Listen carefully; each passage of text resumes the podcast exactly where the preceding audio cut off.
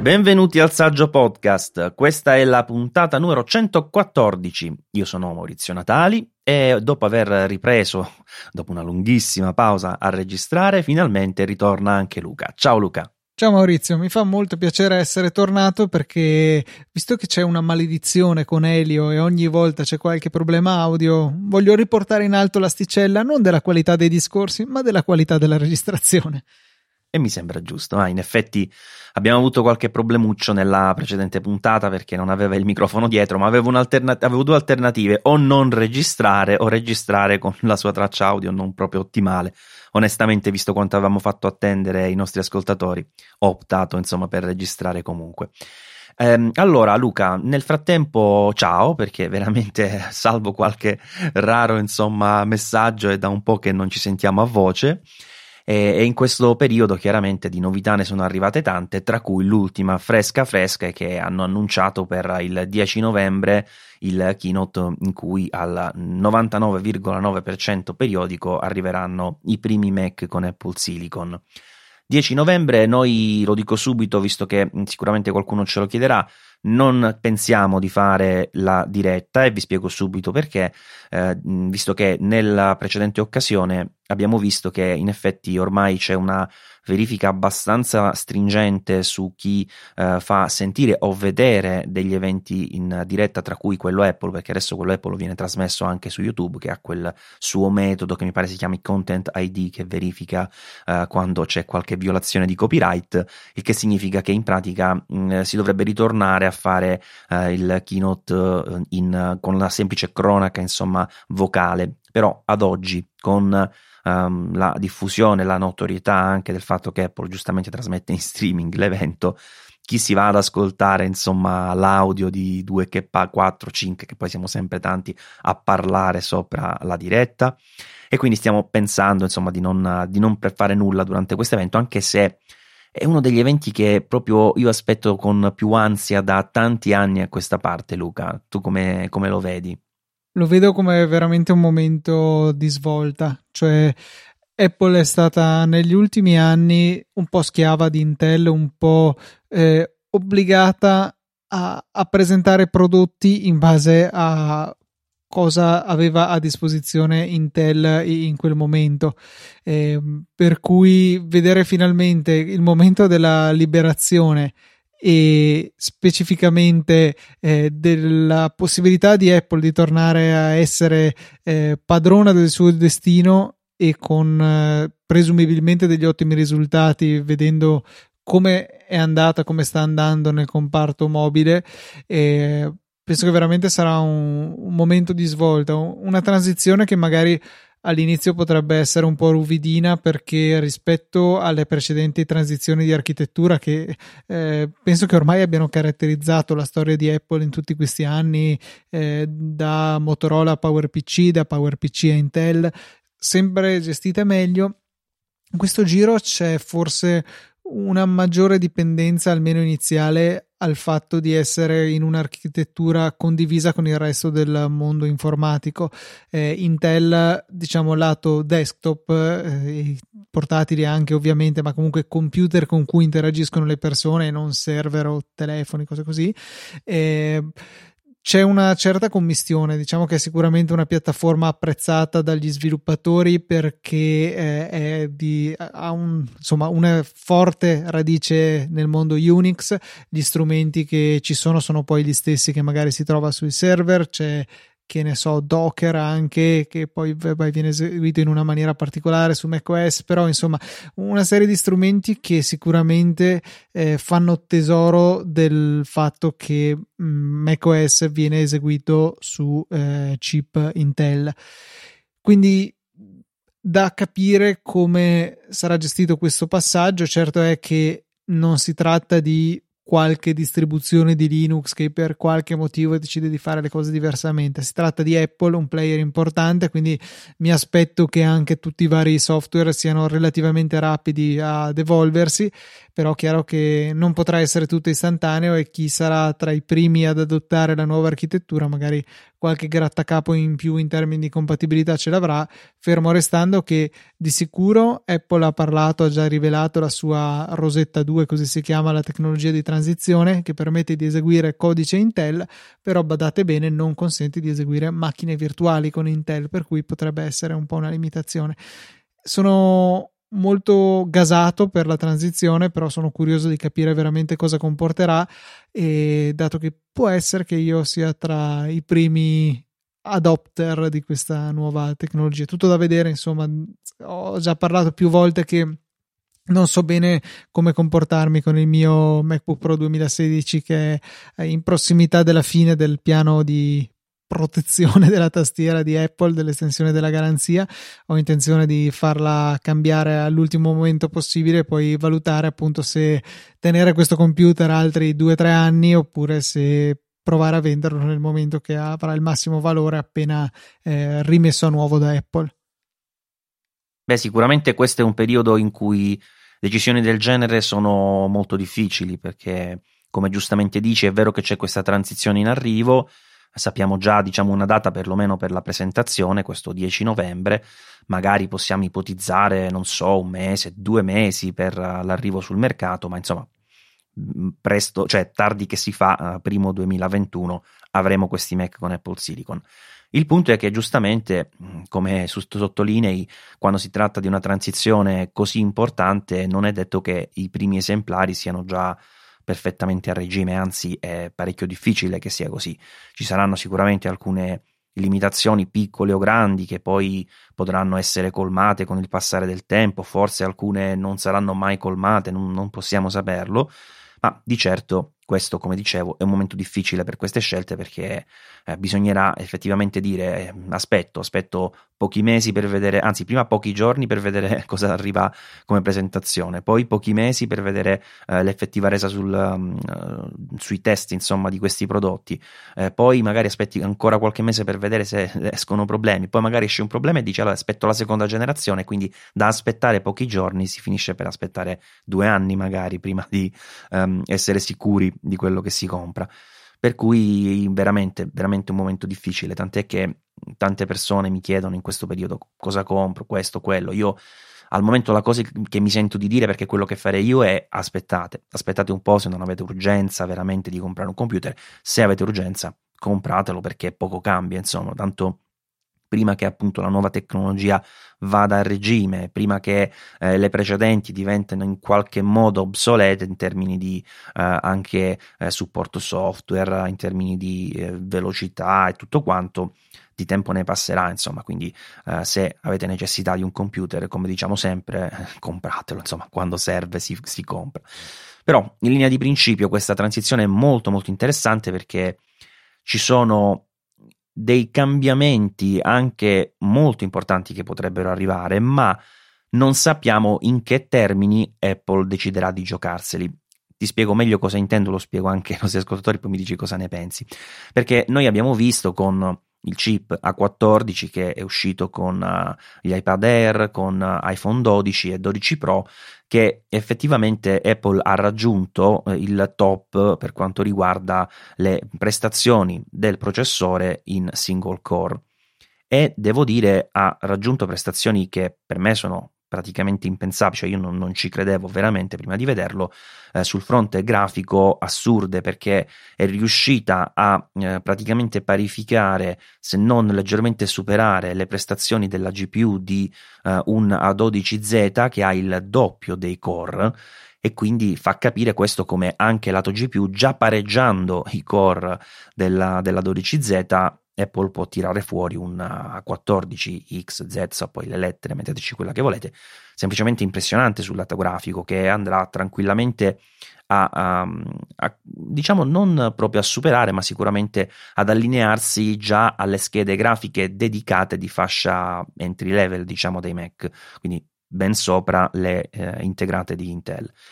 Quindi se già abbiamo questo dato ad oggi, e Gurman in queste ore sta parlando di questi nuovi chip A14T, TX, quello che sarà, che equipaggeranno i prossimi Mac, e questo fa automaticamente capire, come succede sempre, che ci saranno quindi questo maggior numero di core. Le potenzialità ci sono, e sono anche molto molto molto valide. Però i problemi ci sono. Tu per esempio hai citato quello della virtualizzazione, che poi lì tu che sei più esperto lato server, ho una curiosità, non so quanto hai approfondito la questione, però noi sappiamo che quindi non è possibile fare questa cosa, cioè una virtualizzazione nativa di un sistema operativo, quindi pensato per delle macchine x86, ma in teoria l'emulazione è sempre possibile, giusto? Perché c'è questa differenza fondamentale tra virtualizzazione ed emulazione, da quel che so. Diciamo che da quanto ho capito mi sa che manca qualcosa, poi potrebbe essere prematuro, potrei ricordarmi male, potrebbero, non lo so, prendete molto con le pinze quello che sto per dire. Hanno detto che non era supportato l'esecuzione di macchine virtuali con architetture diverse da ARM, quindi sì macchine virtuali, no altre architetture. Vuole però questo dire che non ha una tecnologia dedicata a Apple, che non c'è qualcosa di specifico nel processore, oppure che hanno un HyperKit, qualcosa del genere, hanno una tecnologia di virtualizzazione incorporata in macOS che alcune applicazioni utilizzano, e vuole appunto forse dire che solo queste non supporteranno Intel, o anche i Parallels, VMware, VirtualBox della situazione non potranno. Mi pareva che fosse questo secondo e più triste caso in realtà, non ricordo perché se n'era parlato dopo la WWDC, ma ho come questo vago ricordo, però ripeto, non prendete per certe queste notizie che vi sto dando. Beh, sicuramente questo è un aspetto che in qualche misura potrà incidere sulla decisione di molte persone, perché di utenti che bene o male hanno o necessità o magari il piacere per, che ne so, questioni di gioco, di software specifici eccetera, di utilizzare Windows o sempre continuativamente o saltuariamente, comunque questo può essere un aspetto che potrà far rallentare sicuramente l'entusiasmo riguardo all'arrivo di Apple Silicon. Ma poi c'è un'altra questione pure interessante che sta venendo fuori proprio in questi giorni, perché come ti dicevo questo articolo di Gurman che ha pubblicato su Bloomberg fa riferimento all'arrivo di due Mac portatili già in fase di produzione, da quel che lui riporta, che in realtà potrebbero diventare tre, perché lui fa riferimento ad due MacBook Pro che a quanto pare dovrebbero essere 13 e 16 pollici, quindi sembrerebbe essere sfatata quella possibilità di vedere fin da subito un 14 pollici, ma piuttosto una presentazione simile a quella che fece 15 anni fa Apple nel passaggio ad Intel, con un cambio prima solo all'interno e poi spostando il cambio anche del design a tempi successivi. E quindi avremmo questo 13 e 16 pollici del Pro e anche un equivalente di un MacBook Air. Però devo dire che a me questa cosa lascia un po' interdetto per un paio di situazioni. Cioè, la prima è che pensare che arrivi fin da subito un MacBook Pro da 16, considerando come va la componente grafica del MacBook Pro da 16 con la 5600M, che è molto performante per una scheda grafica, insomma, da quei consumi per il mondo dei portatili, mi sembra davvero strano, insomma, che Apple già sia riuscita ad arrivare a questi livelli, perché se l'architettura dell'A14 verrà spalmata, come io credo, su praticamente tutta la line-up anche dei computer portatili e desktop, con delle varianti più o meno relegate a una questione di numero dei core ed eventualmente da alcuni chip aggiuntivi, perché per esempio un'altra cosa è che sicuramente i Mac con Apple Silicon si dovranno differenziare in qualche modo dai sistemi on a chip che Apple utilizza sul settore mobile, perché evidentemente loro li dovranno gestire intanto delle connessioni differenti, no? Cioè dovrà portare Apple Thunderbolt, ha già detto che lo vuole fare, l'ha dichiarato proprio durante la WWDC, quindi sappiamo che ci sarà continuità per Thunderbolt 3, però allo stesso tempo già anche il numero di connessioni che abbiamo sui Mac è superiore, quindi anche lì si tratta di dover gestire senza dubbio un set di input e output superiore. E allo stesso tempo ci saranno sicuramente delle tecnologie che saranno specifiche degli Apple Silicon, vedi il discorso degli hypervisor, no? Cioè, non mi pare che su iPad ci sia già questa tecnologia, cioè nei sistemi on a chip A14, o non so, dimmi tu se sai invece che magari è già presente. No, su questo genere di dettagli non ho purtroppo ulteriori indicazioni. Rimane secondo me per l'utente comune veramente da capire al di là delle speculazioni che tu hai riportato, quali saranno effettivamente i primi computer a essere presentati con questi chip, per capire quale impronta vuole dare l'azienda a questa transizione, cioè trascinata dal mercato utente base o trascinata dall'utente pro, o nessuno di questi, è una cosa abbastanza pari pari. Questo secondo me sarà la cosa più interessante da capire. Sì, perché poi un'altra, diciamo, possibilità che ha Apple, perché ricordo che per quanto riguarda questi dati, insomma, che adesso abbiamo per l'A14, che sono dati ovviamente abbastanza generici, perché lì possiamo far girare dei benchmark come, che ne so, Geekbench, eccetera eccetera, però non sono dei benchmark, cioè non è un sistema operativo completo con un multitasking completo come quello che abbiamo su macOS, no? Però devo dire che anche i benchmark che sono stati fatti sul Mac del Developer Transition Kit, quel Mac mini che aveva addirittura l'A12Z, sembrano dimostrare che bene o male il sistema rimane molto snello e quindi consente di ottenere più o meno quelle stesse prestazioni. E quindi Apple potrebbe, allo stato attuale, giocarsi diverse carte. Come dici tu, dobbiamo vedere quale sarà la sua strategia, perché, per dire, lei potrebbe giocare la carta del io ti mantengo gli stessi computer, magari anche magari ci ritorniamo sull'argomento, diciamo lo stesso prezzo, però con la mia tecnologia riesco a farli andare meglio. Oppure potrebbe dire ti faccio gli stessi computer che vanno a parificare le prestazioni di quelli magari che c'erano fino a poco fa con Intel, ma ti dico che costano di meno. Qui ci metto proprio una risata, anzi mettila tu se riesci, una risata in post produzione, ma più che altro che magari abbiano dei vantaggi in termini, non so, di sicurezza, che abbiano dei vantaggi in termini di temperature, quindi di silenziosità. Ecco, secondo te come se la giocherà Apple? Più su dare maggiori prestazioni rispetto ai computer attuali, o più sul pareggiare le prestazioni ma dare qualcosa in più in termini di esperienza utente? È una domanda veramente difficile, alla quale rispondo con un'altra domanda. Sui portatili, secondo te privilegerà lo sfruttare la migliore efficienza dei chip ARM per dare più batteria, oppure per farli più sottili a parità di autonomia?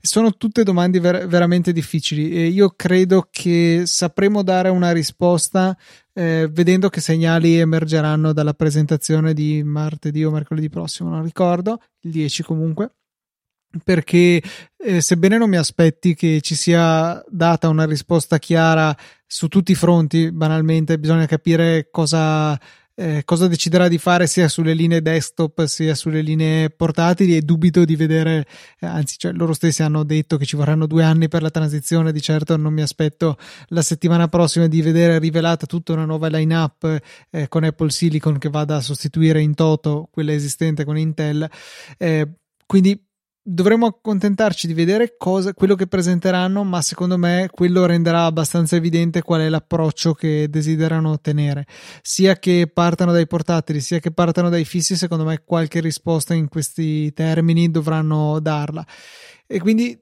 fino ad adesso non mi sento di appoggiare una o l'altra ipotesi. Secondo me sono equamente probabili, sono un po' come gli Apple Silicon di Schrödinger, finché non apri la scatola sono contemporaneamente, possono essere entrambe le cose. Sì. Beh, allora guarda, io, visto che ho capito che non ti piace speculare, ti chiedo un'altra speculazione, però ti giuro che è l'ultima, ti giuro, poi cambiamo proprio discorso. No, perché c'è un'altra questione che avevo prima così di passaggio evidenziato, cioè quella del prezzo, no? Perché oggi ne stavo parlando in redazione e tutti quanti mi dicevano: ma secondo me Apple, per dare un senso a questa transizione, dovrebbe mantenere gli stessi prezzi che ha attualmente nella linea dei computer che andrà a sostituire. Quindi, diciamo, un MacBook Air di nuova generazione con Apple Silicon allo stesso prezzo del MacBook Air attuale. Io però intanto nutro qualche dubbio che si riesca a mantenere lo stesso prezzo, ma temo che in realtà Apple potrebbe giocarsi pure la carta di far aumentare questi prezzi. Perché vi dico questa cosa? Non tanto per una questione di componentistica, seppure diciamo che alla fine a questo punto questi Mac andranno ad avvicinarsi di più, diciamo, ad un iPad Pro come tecnologia. Però se noi vediamo, l'iPad Pro nella versione per esempio da 256 GB, che ormai è il minimo di storage che abbiamo sui Mac dall'anno scorso, andrebbe a costare, dotato di tastiera, in questo caso parlo della Magic Keyboard, più di 1.500 euro. Quindi, pensando anche, a prescindere da, diciamo, questa sommatoria così che ho fatto al momento, però pensando al prezzo dell'iPad Pro da 12,9 pollici senza la tastiera, quindi solo il tablet, che è di appunto 1250, aspetta che controllo, perché non vorrei, visto che sto facendo un'ipotesi su numeri, preferisco che i numeri siano perlomeno corretti. Quindi l'iPad Pro da 12,9 pollici nel taglio da 256 GB costa 1.231 euro attualmente. Quindi, ipotizzando questo prezzo di base, come fa un MacBook Air, per dire, con questa capienza, ad essere presentato allo stesso prezzo? Perché intanto l'iPad Pro praticamente lo dilanierebbe, perché tecnologie completamente nuove, un computer che ovviamente può fare di più, insomma, di un iPad, e che non ha più l'unico, se vogliamo, limite che finora si poteva dire sui portatili Apple, cioè che per colpa, tra virgolette, di Intel, alla fine dei conti non riuscivano a pareggiare le prestazioni, per esempio in tante attività, tra cui audio, video, eccetera eccetera, rispetto al computer portatile. In questo caso invece le tecnologie saranno quelle addirittura superiori, quindi temo che sarà difficile vedere una Apple che proponga, insomma, un MacBook Air al prezzo che ha attualmente il MacBook Air base. Ma non so, diciamo che già adesso se la giocano nella fascia alta del mercato, perché anche il più economico dei computer proposti da Apple è fascia medio-alta, benché vada alta a voler essere più obiettivi per quanto riguarda il mercato complessivo.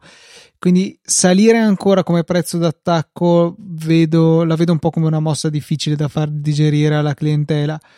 Altrettanto è vero che per quanto un nuovo MacBook Air, che a questo punto mi sbilancio, potrebbe rimanere pressoché uguale esteticamente rispetto a quello che già conosciamo con Intel, mentre quello rimarrebbe un dispositivo ok, bellino, carino, però non di lusso, l'iPad Pro mantiene quell'effetto wow dato dalla sua estetica, tralasciando ogni considerazione sull'aspetto funzionale, e quindi mi viene da dire che l'iPad Pro così caro richieda quel premium, quel costo in più per portarsi a casa un prodotto di gamma più alta, ma gamma che è più che altro estetica e di status symbol. Poi ciascuno potrà trovarsi magari meglio con l'iPad per fare determinate attività o peggio per altre, e la stessa cosa si può dire all'opposto per il MacBook Air. Quindi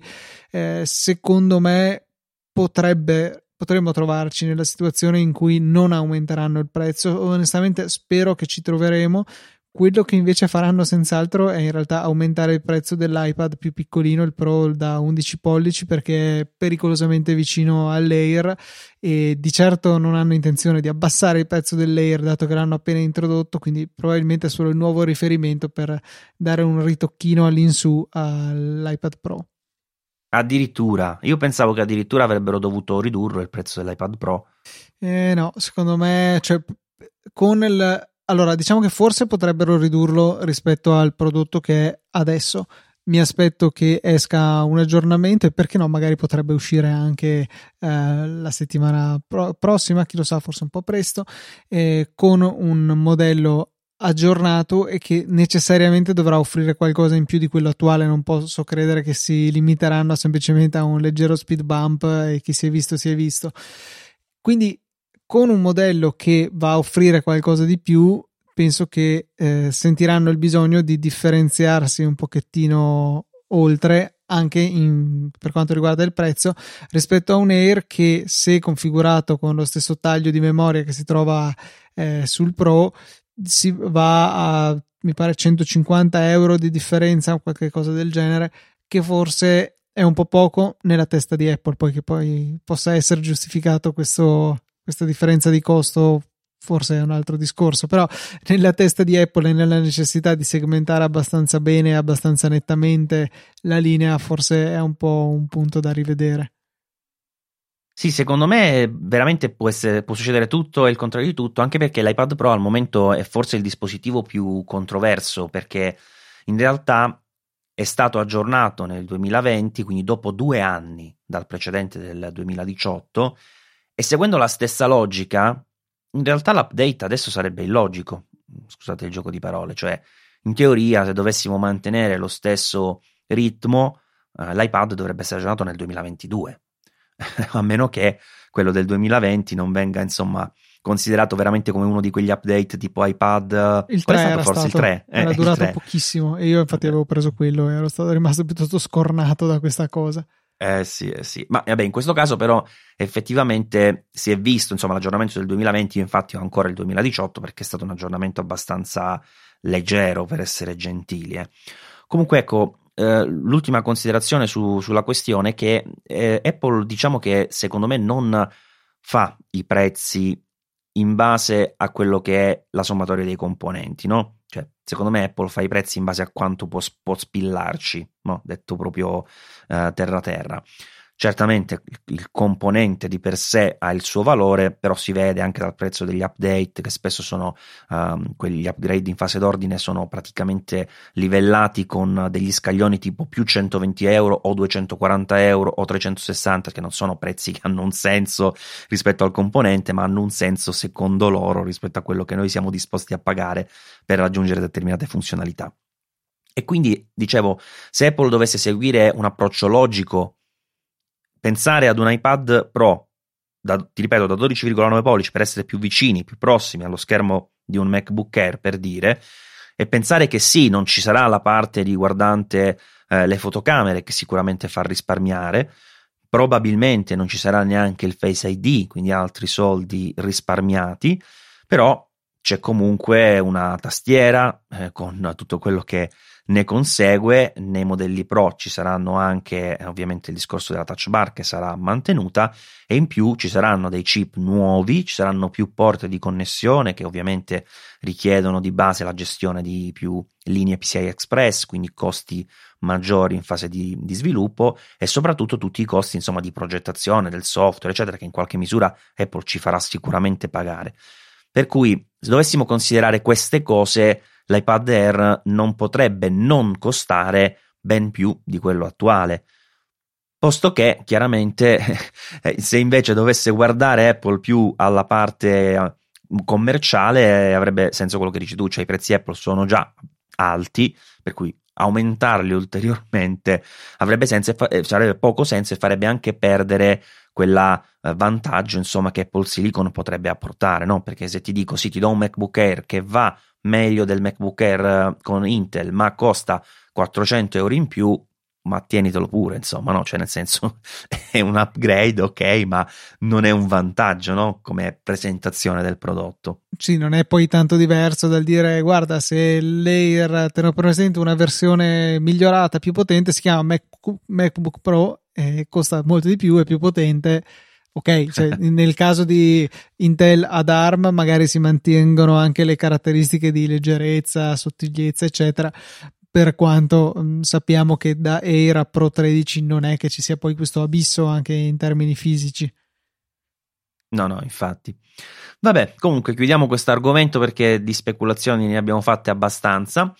Luca, noi visto che non ci sentiamo da un po', non abbiamo sicuramente parlato di tante cose che sono successe nei mesi scorsi, quindi l'arrivo di Apple Watch, l'arrivo dell'HomePod Mini con il chip U1 che funzionerà tipo un radar casalingo praticamente, anche e ovviamente la parte più importante forse i nuovi iPhone 12. Io ho sentito proprio oggi la puntata di Easy Apple in cui Federico diceva di aver acquistato l'iPhone 12, se ho capito bene, esatto, perché sì, diceva di volerne prendere 2, poi suo padre non ha voluto quello oro. In effetti quello oro quest'anno secondo me è proprio brutto, perché a parte la cornice che è proprio tipo effetto oro, quindi può essere anche molto bella se a uno piace quell'effetto, il retro è proprio una specie di marroncino caccherella, cioè, l'hai visto? È proprio brutto, lo so, il retro dell'oro quest'anno non mi convince per niente. Il blu è molto bello, secondo me è molto bello sia nella versione Pro che nella versione normale, diciamo, dell'iPhone 12. Ma comunque, a parte insomma la questione colorazioni, sembra intanto che Apple stia vendendo un sacco di 12 Pro, perché da tutte le parti sono out of stock. Però già qui io mi chiedo, sarà che stanno vendendo più 12 Pro, che poi sarebbe insolito se vogliamo, o sarà che hanno fatto meno 12 Pro e quindi sono finiti prima? Vabbè, ma qua ti sto portando di nuovo nel territorio delle illazioni, quindi no, non te la faccio questa. Qui infatti metto un bel no comment, Maurizio, ecco. Non mi spingo oltre. Non ti porto in questo terreno scivoloso. Però riguardo gli iPhone 12 invece qualcosina, diciamola insomma, che ne pensi? Sono molto belli, però sto parlando da proprietario di iPhone XS che sta cercando di valutare cosa fare dopo che negli anni passati ho sempre aggiornato un telefono sì e uno no. È difficile per me decidere se aggiornare, perché se da un lato mi ero accorto che dal 6 in poi ogni upgrade che ho fatto è sempre stato più dettato dalla scimmia e meno dall'effettiva necessità, siamo veramente arrivati a un punto con l'iPhone XS che arrivo a domandarmi: ma perché dovrei cambiare questo telefono? Perché dovrei spendere quei soldi lì per avere un upgrade che sicuramente sarebbe percepibile principalmente sul fronte fotocamera, ma tutto il resto davvero non lo giustifica, secondo me. Per carità, d'accordo, ho la batteria che all'età che ha 2 anni e quindi sicuramente non è più performante come all'inizio, ma tolto quello ho un telefono che rimane ancora spettacolare, cioè funziona benissimo, è super veloce a fare tutto, poi per carità ci si può sempre abituare ad ancora più veloce e poi riprendere in mano il 10S e dire: ma cos'è sto schifo, è lentissimo. Ma veramente quella percezione non ce l'ho minimamente. Il telefono lo sento valido come quando l'ho tirato fuori dalla scatola, quindi mi è difficile fare l'aggiornamento. Questa è un po' però l'analisi del mio caso. Tornando ai telefoni, mi fa piacere comunque il cambio di design, e l'unica cosa è che credo che mi piaccia di più l'estetica del 12 per una serie di motivi, perché preferisco i bordi satinati rispetto a quelli lucidi che ho anche sul 10S, per quanto questo viva in una cover da quando l'ho ricevuto, quindi non li ho mai veramente visti se non sul sotto, perché avendo la cover Apple che sotto è aperta, so che è una cosa che tu apprezzi molto e sì, l'amo. Non vedo mai veramente il bordo del telefono. E poi mi piace di più la doppia fotocamera del Pro rispetto alla tripla con LiDAR e un sacco di buchi del Pro, scusa, e invece appunto apprezzo di più quella del non Pro, del 12 e basta. La trovo un attimino più aggraziata, quindi complessivamente penso di preferire l'estetica del 12 in un anno dove, a differenza dell'anno scorso, non c'è più un vero downgrade dal punto di vista dello schermo, dei bordi, cioè i telefoni sono gli stessi. È molto più leggero il 12, cosa che scommetto che mi piacerebbe molto, perché sono diventati troppo pesanti questi telefoni. L'acciaio onestamente non ritengo che sia poi chissà che upgrade effettivo rispetto all'alluminio, se non in termini meramente estetici per chi piace. Poi dal punto di vista della robustezza mi sembra discutibile, penso che lo schermo si rompa prima di quando possa intervenire la maggiore resistenza dell'acciaio, però sempre ti porti a spasso un peso che è sostanzialmente maggiore. Non ricordo, Maurizio, cosa ci sono, 30 grammi tra il 12 e il 12 Pro, che sono poco meno, sì, che sono dei telefoni con le stesse identiche dimensioni, cioè non c'è più la distinzione che l'11 è un pelo più grande dell'11 Pro, no, ora tutti hanno la stessa dimensione, la stessa che aveva l'11 l'anno scorso, e quindi ti porti a spasso tutto quel peso in più, perché funzionalmente parlando, per la terza fotocamera posteriore, una fotocamera con un leggero zoom che io onestamente tutto sommato ho usato poco sul mio 10S, ne parlavo su Easy Apple, con un album smart nell'applicazione foto sul Mac è facile darsi questa risposta.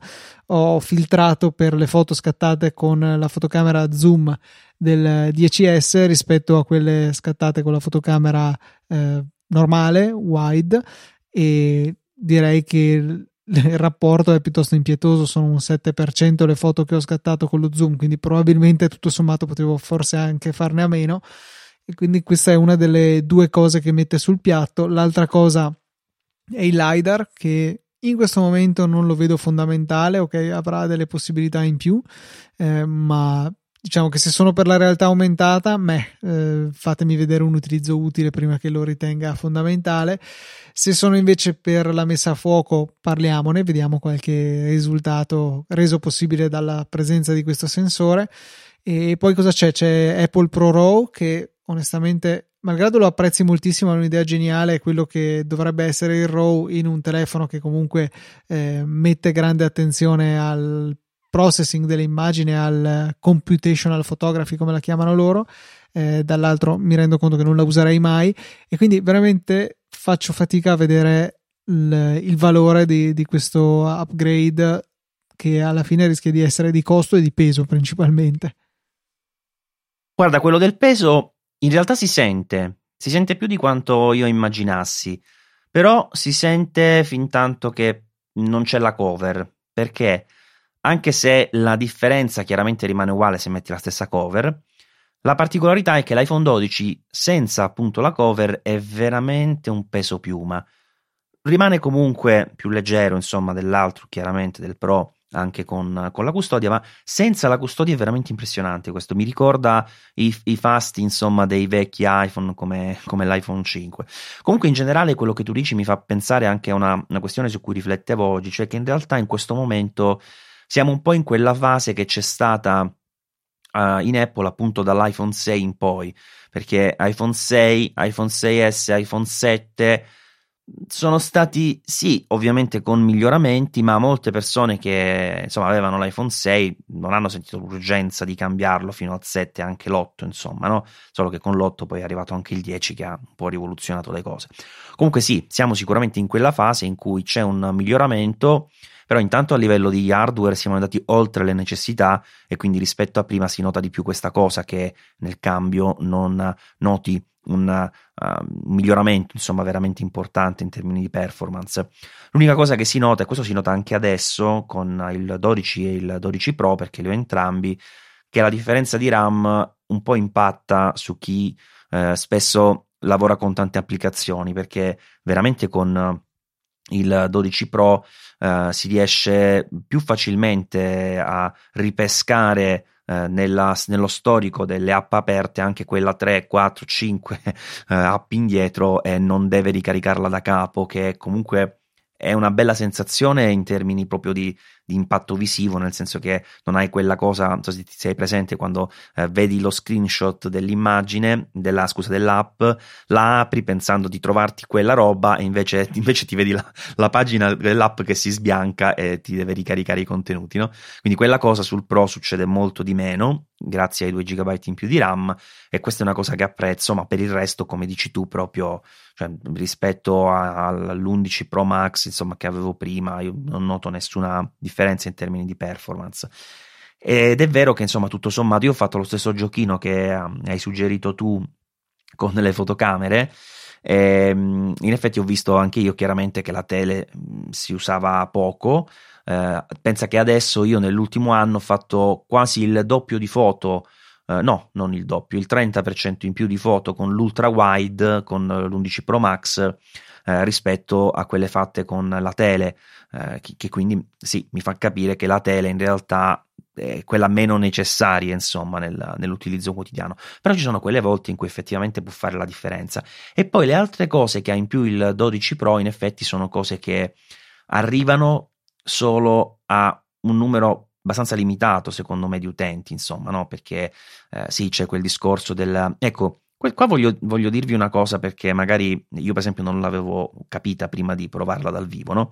Vedi quella cosa che si dice dalle specifiche tecniche, cioè che sugli iPhone 12 la funzionalità di registrazione HDR Dolby Vision raggiunge solo i 30 fotogrammi al secondo, quindi non arriva ai 60 fotogrammi al secondo, no? Che invece è una cosa che fa il Pro. Sì.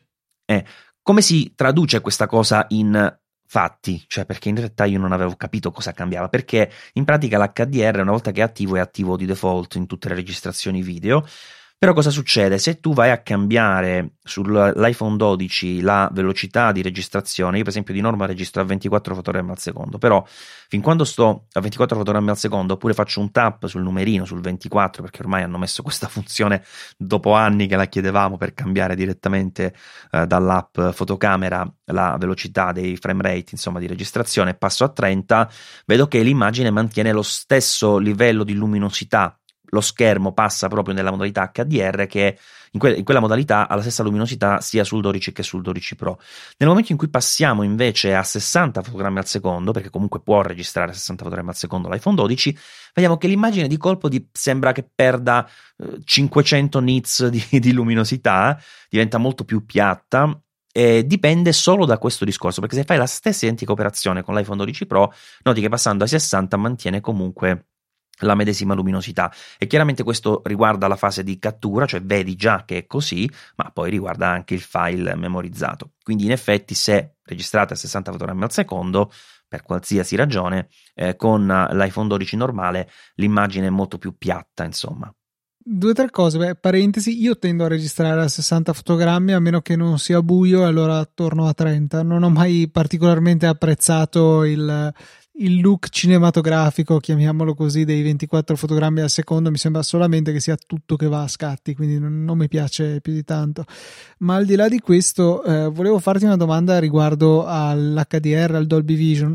Cosa succede quando tu prendi questi bellissimi video, 30 o 60 fotogrammi che siano, in HDR, e li trasporti su un dispositivo che non supporta questo genere di file? Perché da quello che ho potuto vedere, ad esempio provando a riprodurre su Plex un film in HDR su una TV che però non lo supportava, forzando quindi una transcodifica, Plex non supporta il cosiddetto tone mapping.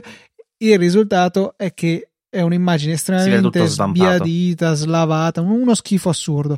Cosa succede con dei video registrati dall'iPhone, che sicuramente sono più frequenti, magari anche piccoli filmatini stupidi, per carità, condivisi con gli amici, sono più frequenti rispetto a un film? Cosa succede quando lo si guarda in un dispositivo che non lo supporta? E poi immagino ci siano due sottocasi: il caso A, in cui avete tirato fuori il video originale messo sul computer e poi lì mandato in giro, manipolato in qualche maniera, è il caso B, che spero che sia gestito meglio, in cui io faccio condividi su WhatsApp, per esempio, e lo mandi all'amico che ha un vecchio Android, per esempio, o banalmente un triste iPhone 11 Pro, o non so, qualunque iPhone non supporti l'HDR.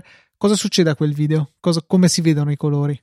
Allora, intanto ti posso dare una risposta parziale, perché non ho fatto tutte le prove, e io credo che ci sia una parte che forse debba essere ancora, non dico proprio valutata caso per caso, nel senso proprio singola app per singola app, ma forse quasi, perché bene o male poi nel momento in cui tu fai ad esempio l'upload di una clip video con Telegram, per dire, no?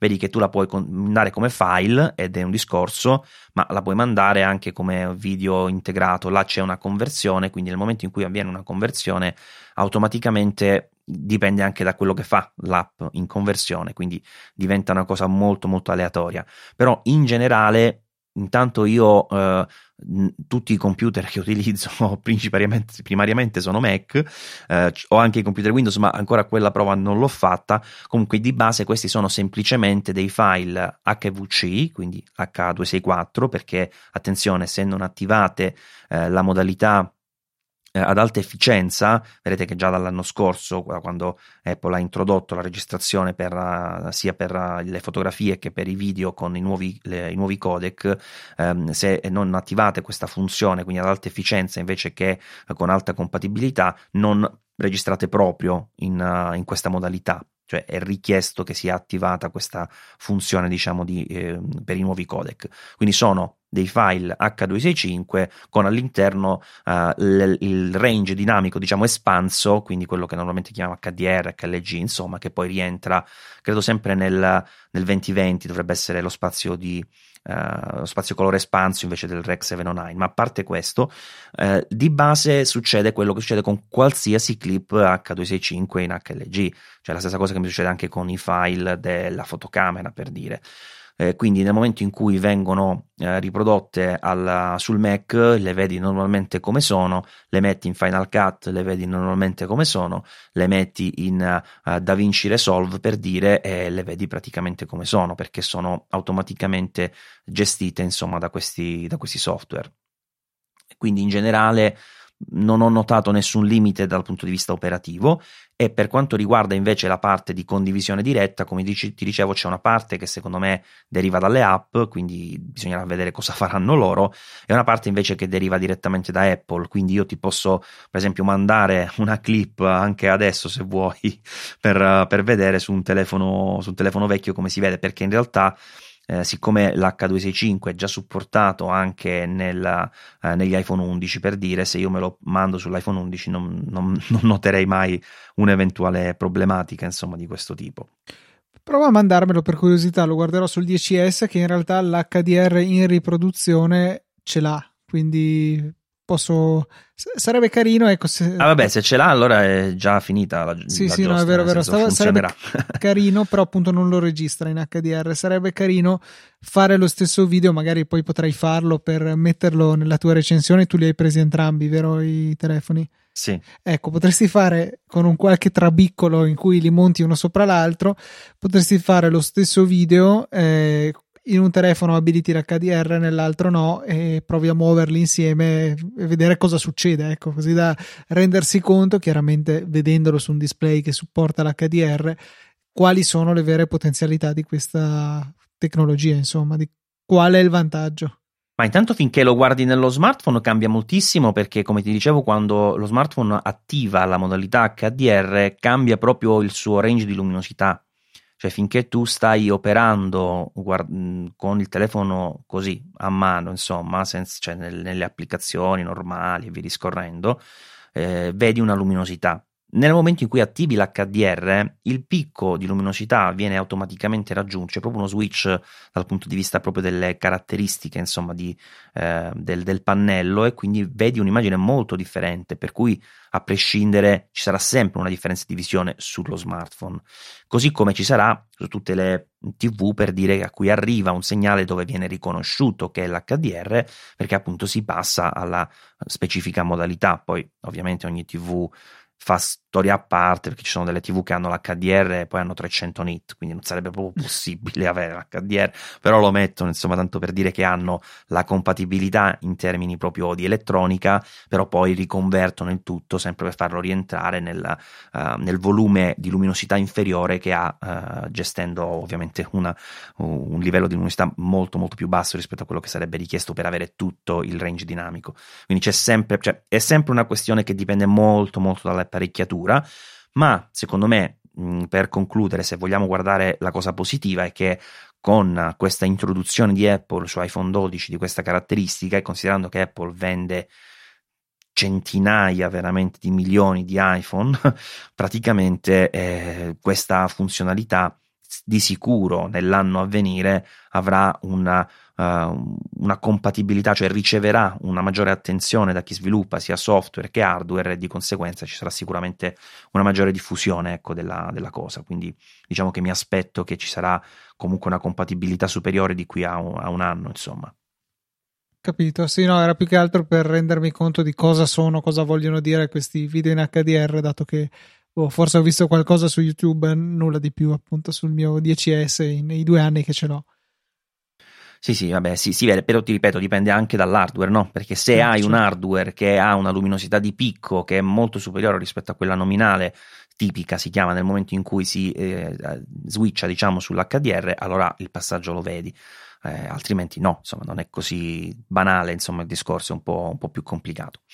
Quindi questi nuovi iPhone 12 interessanti, devono arrivare ancora gli iPhone 12 mini e l'iPhone 12 Pro Max, che è quello che mi interessa di più, perché come sapete quest'anno ha delle caratteristiche aggiuntive sulla parte foto e video, che poi sono quelle che personalmente, insomma, mi stuzzicano di più e quindi mi spingono a valutare l'acquisto dei nuovi modelli. Io questi ce li ho per il momento un po' in prova, non so quale terrò, però devo dire che l'iPhone 12 in generale mi piace di più, ma per le mie necessità, anche se alla maggior parte delle persone direi preferisci l'iPhone 12, io prenderei comunque l'iPhone 12 Pro, anche se non ha tutti i vantaggi del Pro Max, perché effettivamente bene o male la tele ogni tanto la utilizzo, il fatto del video quando gira a 60, il fatto di non poter sfruttare l'HDR mi pesa, il LiDAR insomma, per mettere a fuoco anche facilmente quando c'è poca luce, ci sono tante piccole cose insomma che nel mio caso, così come quel miglioramento della RAM, onestamente apprezzo.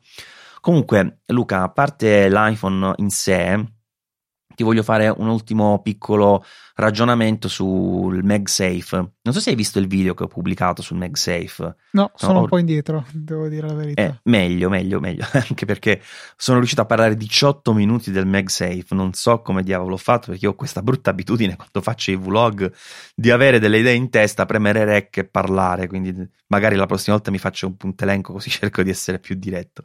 Però in effetti questo MagSafe a me ha un po' spiazzato, perché non so come la intendi tu, perché per esempio un utente mi ha fatto riflettere su una questione. Io in quel video ho detto, allora secondo me già dal nome Apple in un certo senso ha sbagliato, nel senso che la parte di MagSafe, dove safe ti salvaguardava il computer quando si trattava del cavo di alimentazione magnetico dei MacBook, qui in realtà non c'è, perché il magnete è un po' più forte, il telefono ovviamente molto più leggero del Mac, per cui a meno che non fai uno stacco con praticamente un colpo secco preciso a regola d'arte, se tu inciampi nel cavo ti cade pure l'iPhone, quindi non c'è assolutamente la parte di safe, di salvataggio. Però un utente mi ha fatto riflettere una cosa, chissà che Apple non la intenda più che per un salvataggio, comunque una salvaguardia della batteria, perché sì, ricarica wireless, sappiamo che molti ritengono che la ricarica wireless sia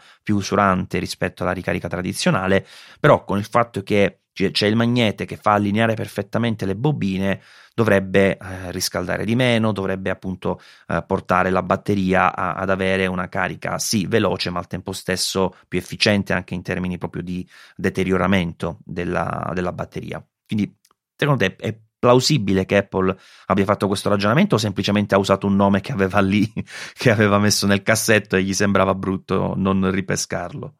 Tutta la vita gli sembrava brutto non ripescarlo, è un bel nome, non vedo grandi dietrologie in questo, ecco. Comunque tra l'altro sulle custodie che hanno a che fare con il MagSafe ci sono un paio di cose che ti volevo dire, non so se tu l'avevi notato. La custodia in silicone nuova è integrale, non è aperta più sotto, cosa che mi ha reso molto felice, devo dire la verità, perché sai che insomma non ho mai apprezzato quella cosa. Ho trovato un'altra persona che la pensa come me, che è bello averlo aperto sotto. Questa persona risponde al nome di John Siracusa, che è conduttore di ATP e scrittore delle compiante recensioni di macOS, e fa notare che con questa... Vuoi vedere che io non ho letto questa cosa, ma ti so già di dire la risposta, perché c'è Elio che me lo dice da 3 anni questa storia, l'ha detta, che è più comodo utilizzare le gesture. Esatto, cioè scorrere dal basso. No, lui me l'ha sempre detto personalmente, da una vita proprio che me lo dice. Però cioè, sono d'accordo con Elio a questo punto, diamogli la paternità di questa idea. È bello perché è tutto bello arrotondato, là sotto il dito scorre che è un piacere. È più piacevole da utilizzare. Poi è vero, stai mettendo sull'altro piatto della bilancia un maggiore rischio di rovinare il telefono, questo senz'altro. E la cosa più curiosa è che la custodia invece trasparente, quella che ha quei disegni bianchi stile come si chiamano? Quei Maori si chiamano? Vabbè, insomma, che sono insomma il cerchio più quella lineetta in basso, quella è aperta sotto. E tra l'altro la custodia trasparente, io ne approfitto per dirlo agli ascoltatori, ve la sconsiglio, perché è liscissima, dà un fastidio terribile, e a parte il discorso dell'estetica con questa roba bianca vistosa, i tasti sono scomodi, sono proprio duri da premere una volta che si mette questa custodia, mentre con quella di silicone no. E in più non so per quale motivo su questa custodia hanno fatto la sporgenza del bump, insomma delle fotocamere, più spessa rispetto a quella della custodia in silicone, e quindi mentre la custodia in silicone è parifica, quindi sulla scrivania il telefono sta bello dritto, con questa praticamente è quella cosa del traballamento. Insomma è una custodia che si aggiunge il fatto che sotto è aperta e che è comunque più grossa come spessore rispetto a quella in silicone, veramente la sconsiglio senza mezzi termini. Tra l'altro si macchia solo a guardarla, di polvere, di tate, insomma sono rimasto piuttosto deluso, devo dire, da questa custodia, anche perché di solito sì, sono care, ma almeno sono ben fatte le cover di Apple, salvo gusti appunto aperto o chiuso sulla parte inferiore. I materiali, certo, di solito sono validi. Mi stupisce, ecco, sentire questa cosa. No, beh, il materiale non è che non sia valido, però il fatto che sia molto liscio dà fastidio, e il fatto che sia rigido, più che altro su quello mi esatto, lascia perplesso. E tra l'altro il fatto che sia rigido ha reso necessario questo fatto di aprirla sotto, perché è quello il punto, no? Siccome è così duro il materiale, non è molto elastico, hanno dovuto sotto aprirlo proprio per dargli una possibilità di essere un pochino più malleabile, quindi per poter incastrare il telefono all'interno. E quindi no, insomma, sono rimasto abbastanza deluso, così come del MagSafe, che io onestamente non so cosa farmene, cioè che ci devi fare dal MagSafe? Tu un vantaggio gliel'hai trovato a sto MagSafe?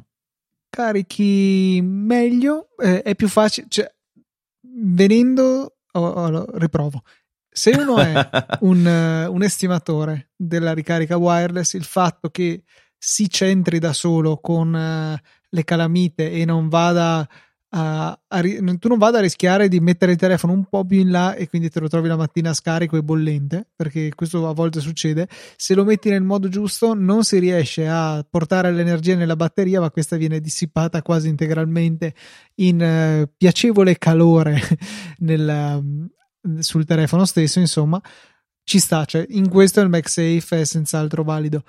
Era carina l'idea del portafoglietto, però poi vedendo come tende a staccarsi dal telefono appena lo metti in tasca mi ha già fatto perdere la voglia, perché con un sistema simile ho quasi perso le AirPods. Ascoltate la prossima puntata di Easy Apple per il racconto completo, o meglio le ho perse ma poi le ho ritrovate, e insomma mi lascia un po' così. Però c'è sicuramente del margine per avere degli accessori interessanti.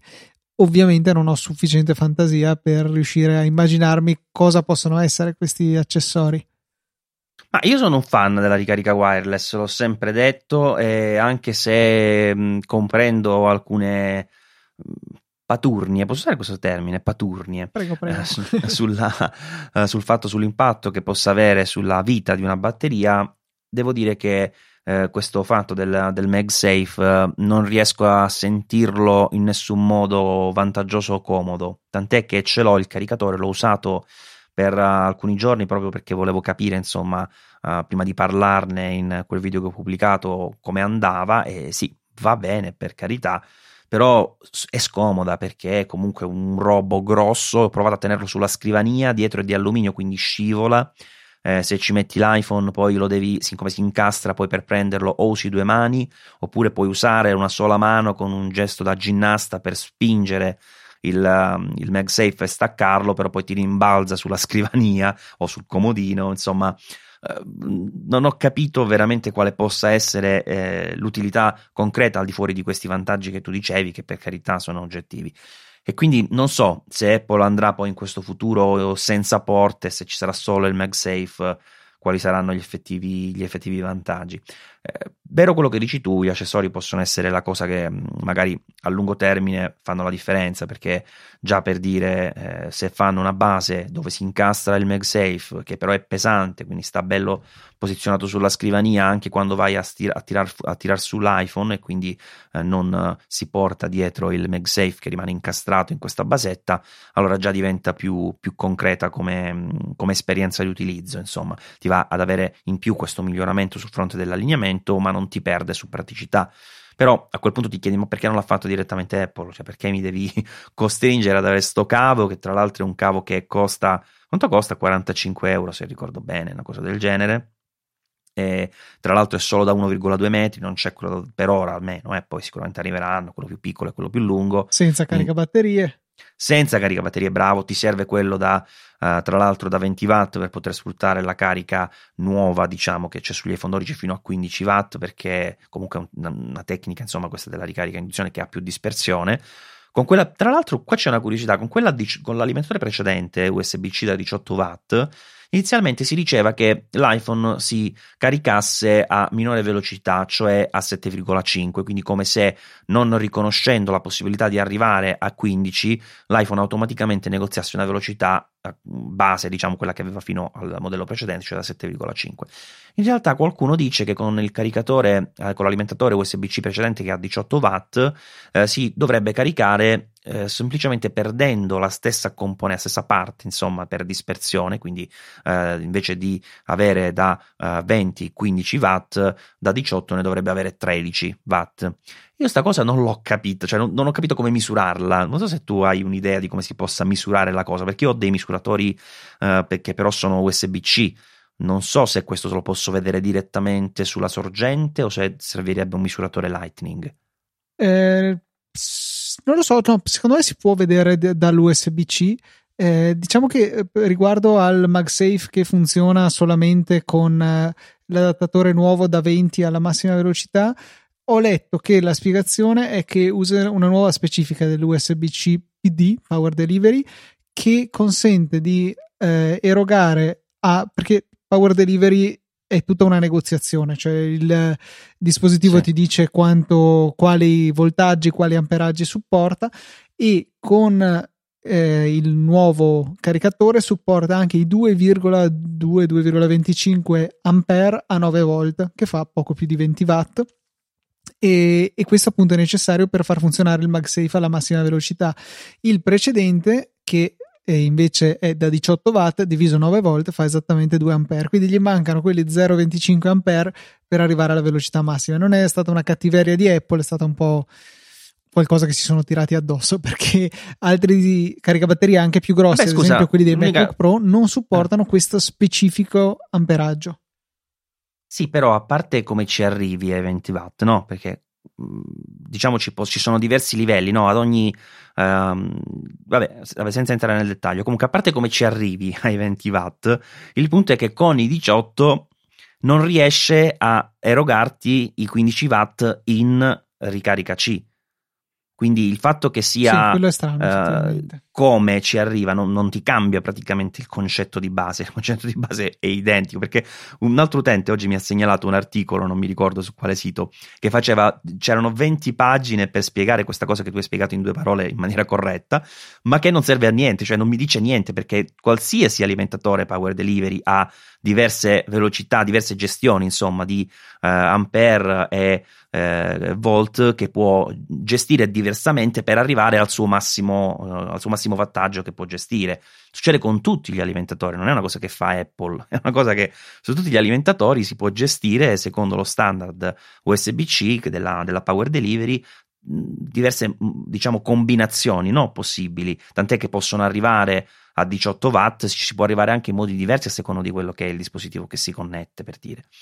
Vabbè, comunque, a parte questo discorso, Luca, io penso che abbiamo fatto felice anche quell'ascoltatore che ci ha scritto, ci ha lasciato una recensione, che tra l'altro ne approfittiamo per ringraziarlo, anche se purtroppo non mi ricordo il nome, non so se tu ce l'hai sotto mano, io ho fatto l'errore di non guardarlo prima di iniziare a registrare, ma comunque lo ringraziamo perché ci ha lasciato una recensione positiva e ci ha anche scritto che vorrebbe che le puntate di Saggio Podcast fossero lunghe quante quelle di Pixel Club, che non so se lo sapete, ma è un altro podcast che gestisco con Massimiliano e con Mattia Caschedi, Mirror Lessons, dedicato però alla fotografia, in cui le puntate penso siano, Luca, le più lunghe di tutto il network Easy Podcast, ma giusto? Mani basse, Maurizio, assolutamente nessun rivale. Però dai, anche noi questo giro abbiamo superato l'oretta, che è un po' di più del solito, ma c'erano tante cose da dire. Avrò la vita facile per quanto riguarda i capitoli di questa puntata, saranno 2, saranno Apple Silicon e iPhone 12. Ok, si poteva mettere anche quello dei caricatori di MagSafe, ma lasciamo stare, ci accontentiamo. Diciamo che rientra in iPhone 12. Esatto. Va bene. E quindi, come dicevo, grazie per l'ascoltatore che ci ha lasciato questa recensione, grazie a chiunque altro dedicherà qualche istante del suo tempo per fare la stessa cosa, quindi sull'applicazione podcast, oppure se avete, insomma, una versione precedente del Mac potete utilizzare iTunes, andate nella sezione quindi del podcast e quindi scusate, mi sono incartato con le parole sul finale, dovete lasciare, se volete, una recensione. Luca, lo spieghi tu in parole umane, perché io mi sono impappinato? Se no, fermo Maurizio, perché devo prima rispondere a questa domanda. Qual è la puntata più lunga del network? È Pixel Club numero 33, che con i suoi 172 minuti, sufficienti a vedere quasi tutto un film del Signore degli Anelli, ha il record. Vabbè, a parte qualche One More Show, che c'erano le dirette a seguire i keynote che non fanno testo. Quindi 3 ore meno 8 minuti per Pixel Club. Per quanto riguarda invece l'altro importante discorso, se volete lasciarci una recensione, usate Apple Podcast, cercate il Saggio Podcast e lasciateci una recensione. Le stelline sono bellissime, ci fanno molto piacere, ma non ci permettono di ringraziarvi in puntata. Solamente le recensioni comportano la pubblicazione del vostro nome o del vostro nickname, e quindi la possibilità per noi di ringraziarvi pubblicamente in puntata. Grazie Luca, perché io veramente ogni tanto perdo il senno della ragione, ma nel frattempo sono andato a vedere la puntata che vi dicevo, cioè la puntata, vabbè, il commento che vi dicevo ed è di Simone, quindi ringraziamo Simone che voleva puntate più lunghe e in un certo senso oggi l'abbiamo un po' accontentato. Grazie a tutti per essere stati con noi, ci vediamo alla prossima puntata del Saggio Podcast. Stasera veramente sembra che io abbia ingoiato una polpetta, anzi che l'abbia mantenuta in bocca direttamente. Vabbè, prossima puntata che speriamo insomma non tardi troppo a venire. Luca, grazie per avermi sopportato in questa puntata. È stato un piacere come al solito. Ciao Maurizio e ciao a tutti i nostri ascoltatori. Ciao.